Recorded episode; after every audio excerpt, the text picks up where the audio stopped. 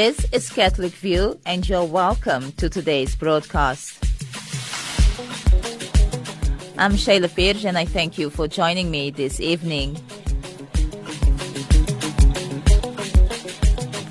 Today, we will be taking a look at climate change as well as the COP22, which is due to take place this year, November 7th, in Morocco.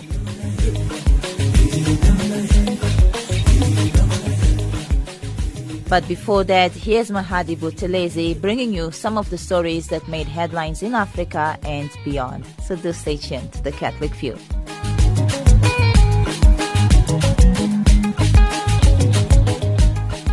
Listen to Radio Veritas 576 AM for a change.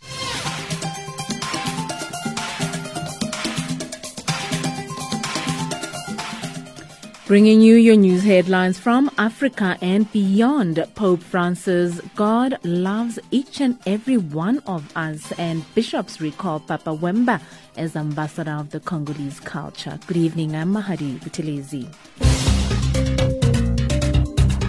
As part of his weekly catechesis on mercy, Pope Francis devoted his May 4th general audience to Christ the Good Shepherd. Pope Francis told the crowds gathered in St. Peter's Square that the Lord uses the image of the shepherd who leaves his flock to go in search of one lost sheep to express God's closeness to sinners. God does not want even a single person to be lost. Pope Francis emphasized that God does not want even a single person to be lost, and that in his infinite mercy, he is always ready to meet us, wherever we are. He said the throwaway culture of the contemporary world is something that is totally foreign to God, who would never throw away a single person. Dio non scarta nessuna persona. God loves all. He reaches out to every person, one by one. He knows nothing about throwing away people, he said, because he is all about love and mercy. And the example of the Good Shepherd, he explained, also challenges us to go out in search of those in particular need of God's love. Jesus teaches us, he said, that in his eyes there are no lost sheep, but only sheep needing to be found, and that the joy which the Good Shepherd feels must also be the joy of the entire flock. Continuing to reflect on the parable, the Pope pointed out that the faithful must also resist the temptation to close themselves in the pen, where perhaps there's no stink of sheep, dove non ci sarà l'odore delle pecore, but the stuffiness of a closed and airless room. ma puzza di. Christians, he said, must never be closed. We must not be closed within ourselves or within small communities or parishes, thinking we are right. Christians, he said, are called to embrace the missionary spirit that takes them into the world to encounter others. And pointing out that we are all lost sheep who were found by the Lord's mercy, Pope Francis called us to rejoice in his merciful love and to bring that love to others and to join him in gathering all into the fold. I'm Linda Bordoni. According to the International Monetary Fund, IMF, economic growth in sub Saharan Africa has slowed markedly over the past year. The fund's latest regional economic outlook is predicting another difficult year for the region due to what is being described as multiple shocks. IMF's Celine Allard, who co authored the report, explains. So, first, let me say that the growth in the region in sub Saharan Africa has slowed markedly uh, since last year. Basically, we saw growth last year of 3.4% for the region as a whole, and we forecast it to decline further to 3% this year. And this is way below the 6% or so that we've been accustomed to in the last decade. So, one of the reason and the main reason actually why we've seen that big slowdown uh, in the region is that many commodity exporters, and in particular oil exporters, are being hit by a very large shock. Uh, indeed, we have seen the growth slowdown among oil exporters even sharper than for the region as a whole. Uh, we're forecasting growth for the group of oil exporters in the region to be 2.2% uh, this year, which is way below the 6% we still had, for example, in 2014. And those are very large countries. In Nigeria, the biggest economy in the region, Angola, the, the third economy in the region, but also five of the six uh, countries that make up the Central African Monetary Union, the CEMAC. So those countries are struggling and finding it very hard to adjust. But the report also shows that uh, many uh, countries in the region are, are actually doing very well. Uh, so, so what what are the, the factors that are working uh, to their advantage? So I- am very glad you're pointing that that element because usually people think Africa as one country with one set of circumstances, but in fact, you know, sub-Saharan Africa is made out of 45 countries, and it has always been and continue to have very large set of circumstances across across the region. So indeed, uh, while commodity exporters are having a rough patch right now, we see many other countries still enjoying robust growth. Uh, in fact, out of those 45 countries, uh, we still forecast 13 of them uh, to experience growth rate of more than 5%, and sometimes much higher than that. And those are countries, for example, like Kenya, Senegal, Cote d'Ivoire, and many low-income countries. So what are the factors that, that are working in their favor? And first, uh, those are all oil importers, so they are benefiting indeed from a lower energy import bill. Also, uh, those are countries that still continue to benefit from uh, very strong private consumption, and efforts to upgrade infrastructure is continuing to support growth in those regions. Um, there, there's also a, a serious uh, drought uh, affecting the region. What are the uh, economic implications of, of this drought, and, and how does that uh, affect the region's economic outlook? So, first, you know, what's important and, and quite worrisome is that some 40 to 50 million people might be at risk of food insecurity by the end of the year. So, this is really of a, of a very large magnitude.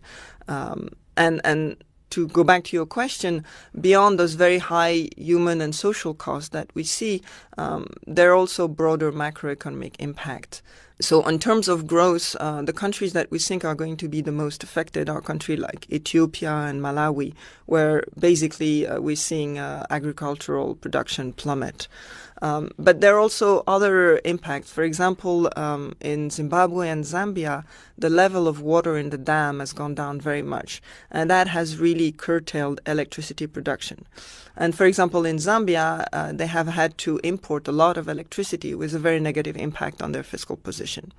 And the last thing is that with um, food prices going up. We're seeing in many countries inflation going up, and that we fear is going to affect uh, the most vulnerable segment of the population, including poor people in urban sectors. A new urine test offers a quick, painless way to diagnose malaria. The Nigerian government is urging citizens to use the home test kit so they don't self medicate every time they have a fever, thinking that they might have the disease. Jessica Berman reports. This simple urine test kit containing five test strips is available at a Nigerian pharmacy for $12. After urine is collected in the cup, the user dips a test stick in the sample and leaves it for 25 minutes. One line on the stick means the person doesn't have malaria. Two lines indicate infection from the mosquito borne illness. The test kit replaces painful blood tests. I personally think that it's revolutionary because um, being here and having a lot of family members that are not necessarily um, they don't necessarily take care of themselves well. So whenever anything is wrong, it's malaria. It doesn't matter if it's, you know, some diet changes, everything is malaria. And so then they take medications. Malaria is endemic in many countries, including Nigeria. Worldwide, there are an estimated 425 million cases. The disease kills more than 400,000 people every year, many of them children in sub Saharan Africa. Prompt diagnosis is key for successful treatment. The urine test was developed by Fyodor Biotechnology, an American company, and underwent trials in Nigeria.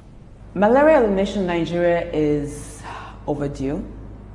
A lot of countries have succeeded in eliminating uh, malaria in, in, their, in their country. And the Federal Ministry of Health is doing a lot of work to encourage um, proper care. So I think what we bring to the table also adds value to malaria, malaria elimination. One aspect is to test before you treat. And having a home urine test kit for malaria rather than requiring a blood test makes that easy. Fyodor Biotechnology wants to make the test available throughout Africa and Asia.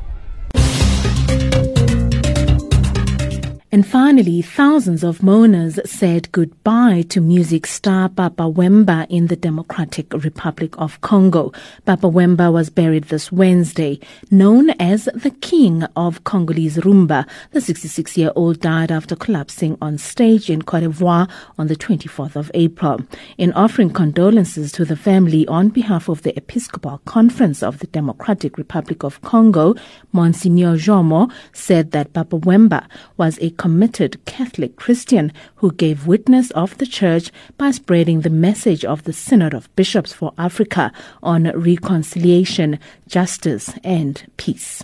Papa Wemba also participated in the album Africa Tenda Amani, Africa for Peace in Swahili, an album produced by Vatican Radio to accompany the publication of the post-synodal exhortation Africae Munus, and in November 2011, Papa Wemba participated in the concert for arrival of Pope Benedict XVI in Cotonou in Benin.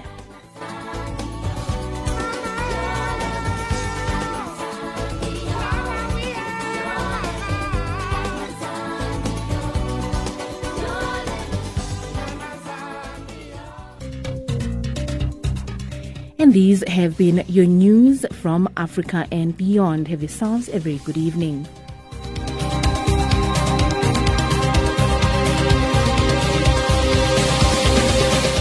My thanks goes there once again to Mahadi Buthelezi for bringing us some of the stories that made headlines in Africa and beyond. You're still listening to The Catholic View, and I'm Shayla Pires. Thank you so much for being here with me once again. Coming up next, we bring you our feature entitled The Church and the UN with Father Mike Deeb, OP. Today, we focus on climate change.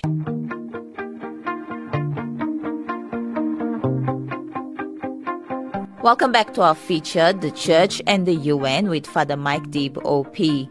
Father Mike Deeb is the permanent delegate of the Dominican Order to the United Nations and the Order's general promoter of justice and peace. Today we'll be taking a look at some of the key issues discussed at the United Nations during the month of April.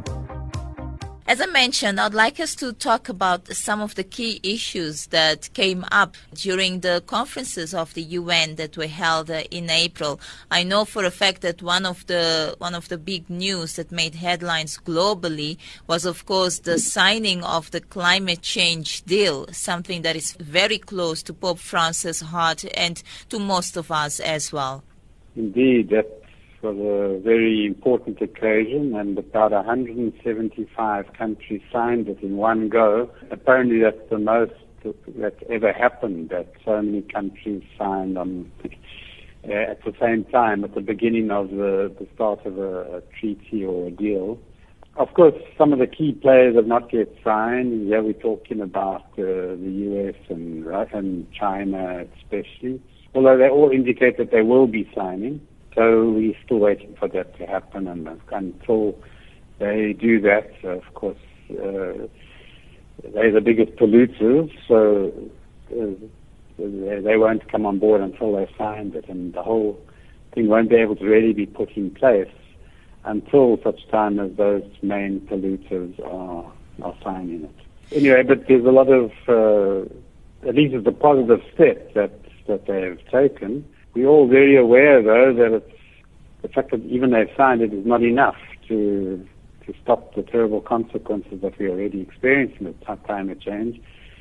But uh, nevertheless, we we grateful that, that the small step has been taken. But whether it can save us from the effects of it is, is a moot point at the moment. And um, the big issue remains uh, having signed it, how can we all hold those, all of our countries uh, accountable for what they're signing? Because it remains a big challenge already. You know, uh, many have not uh, lived up to the, the, promises they made even in previous years, and, and, and the chances are very strong that many of them won't really go the whole way. So it needs a lot of grassroots mobilization at the base to keep an eye on all our governments and make sure that they're actually abiding by the, the, the conditions of that treaty. So there's a lot of work still to be done, and of course, if we want to save our planet from the, the terrible effects that the climate change is happening is having, uh, it's going to need a lot more work, a lot more effort, and a lot uh, more concentrated and uh, more radical decisions that have to be taken. And uh, I'm not sure we we're ready for that. But anyway, we must be thankful for small mercies and take things uh, progressively as they come along. And in that sense, we have to celebrate the signing of this, but not rest on our laurels and, and allow things to continue without new engagement. What was the church response to this uh, signing of uh, of the climate change deal, taking, of course, into respect Pope Francis Laudato Si? Well, obviously, the, there was a lot of delight from the side of the Vatican and others that that they at least spoke about the importance of um, trying to limit global warming to well, two percent. They said, but insisted that it needs to be less to 1.5 percent, I'm 1.5 degrees, and uh, the agreement did speak about the importance of going lower than two degrees to 1.5, but um, so in that sense, the church was very um, happy about it. So in fact, one would, the, from what many of the, the church delegation were saying at the, at the time of the meeting in Paris, um, they seemed happy enough with the two degrees, and uh, we weren't too happy with what they were saying there because we all knew that two degrees was far too high, and and by them expressing uh, satisfaction of that was a was a bit of a blow to the struggle we were having there. But I think that uh, nevertheless, the, the church, uh, especially in the light of Pope Francis' encyclical, which I think we mustn't underestimate the impact that had on even the outcome of the of that meeting in Paris. Um, I think we can be very, very satisfied, and certainly uh, the church through Pope Francis had a big impact on that decision.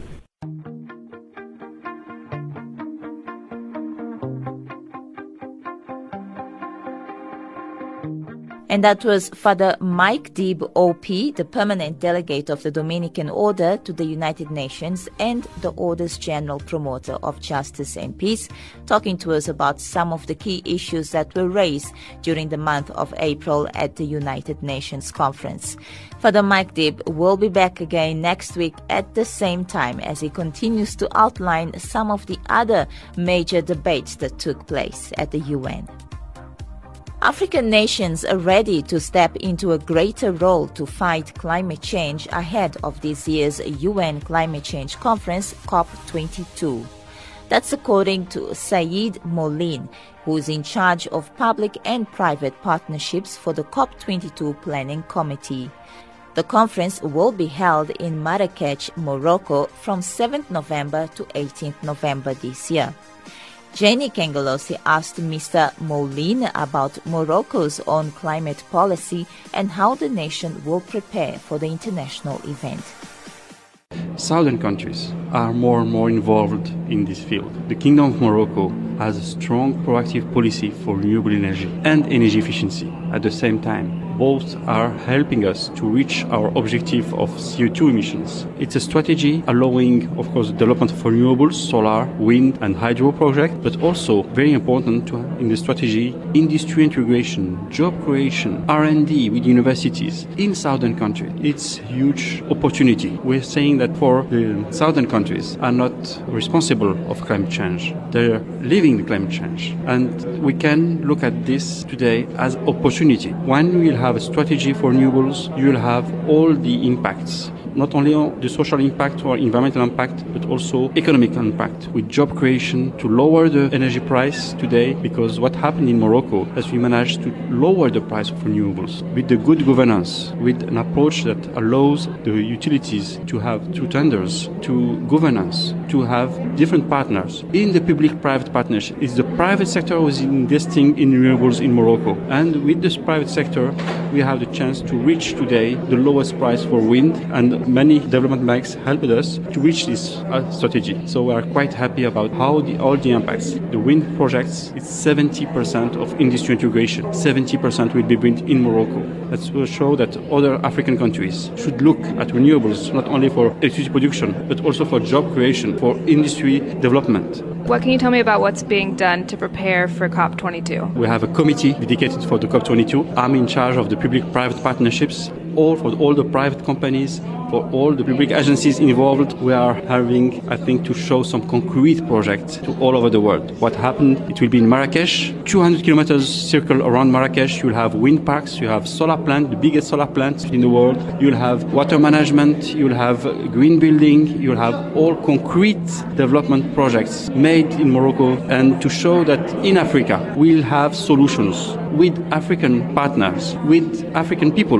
We can show that solar pumping also for example, in agriculture, all this will show that we'll have opportunity to show concrete projects in this field. And of course, that we're going to reach this objective that was announced in Paris for all countries. It will not be easy for all countries. We need to help those who are really needing some support to help them because they're suffering much more than others. Can you give me some more detail about how, how Morocco specifically is going to benefit from all this and what part it will play? Morocco was wanted to have this COP in Marrakesh. I remind you that COP7 was already in Marrakesh. It was in 2001, and the clean development mechanism was announced during this COP. We believe that we can have also other mechanisms to be implemented during COP22. Uh, Morocco is ready for that. We had a COP in Peru last time and in Paris, but we believe that to show that everyone is talking about energy in Africa, everyone is talking about all the impacts on African countries, we need to change that. There is huge opportunity today for electrifying Africa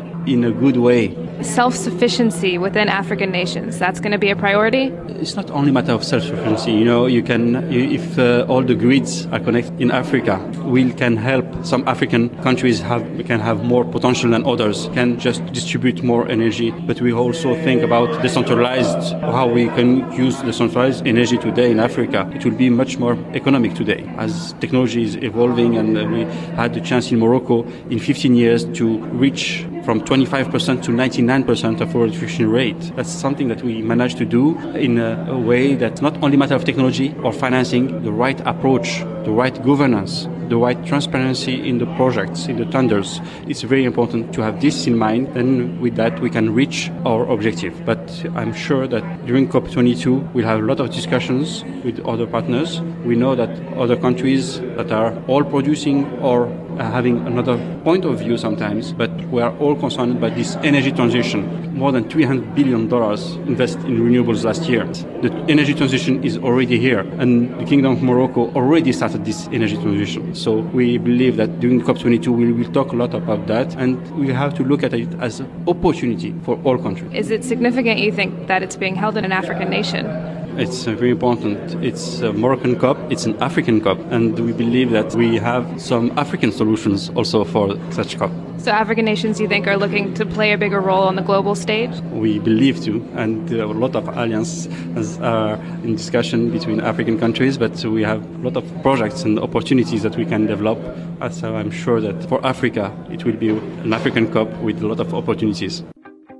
And this has been your Wednesday's edition of the Catholic View. Hope you enjoyed today's broadcast.